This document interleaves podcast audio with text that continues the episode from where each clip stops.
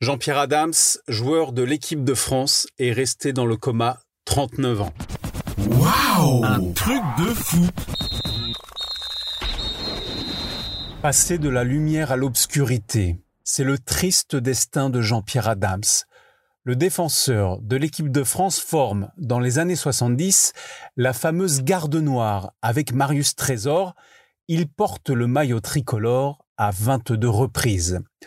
Après ses débuts à Fontainebleau, où il est vice-champion de France amateur, le gaillard d'un mètre 78 signe professionnel à Nîmes en 1970, puis rejoint Nice trois ans plus tard et joue ensuite au Paris Saint-Germain jusqu'en 1979 avant de terminer sa carrière au FC Chalon.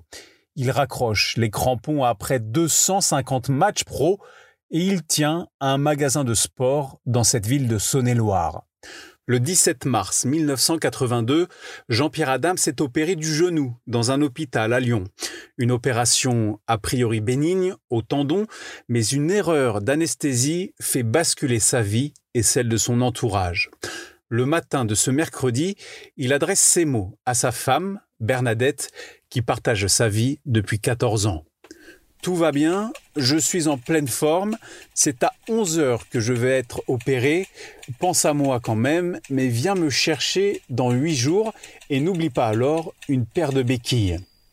Ce seront ses derniers mots. Une semaine après ses 34 ans, l'international français est plongé dans le coma. Depuis ce jour, il est resté dans un état végétatif. Il respire, on le fait manger, on le lave, mais il ne parle pas comme le raconte en 2007 au journal Le Parisien son épouse Bernadette, qui prend soin de lui depuis tout ce temps au domicile familial dans le sud de la France. Jean-Pierre sent les odeurs, entend, sursaute quand un chien aboie, mais il ne voit pas. La journée, ses yeux sont ouverts, mais il ne voit pas. Dès qu'il y a un match à la télé, je lui mets, et d'espérer, un jour peut-être, il va se réveiller. En vain, le lundi 6 septembre 2021, Jean-Pierre Adams rend son dernier souffle au CHU de Nîmes à l'âge de 73 ans.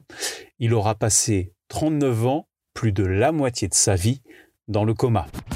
Waouh Un truc de fou ta dose d'anecdotes sur le football. Pense à t'abonner et à mettre 5 étoiles à mon podcast. Rendez-vous aussi sur Facebook, Twitter, Instagram et un truc de foot.fr.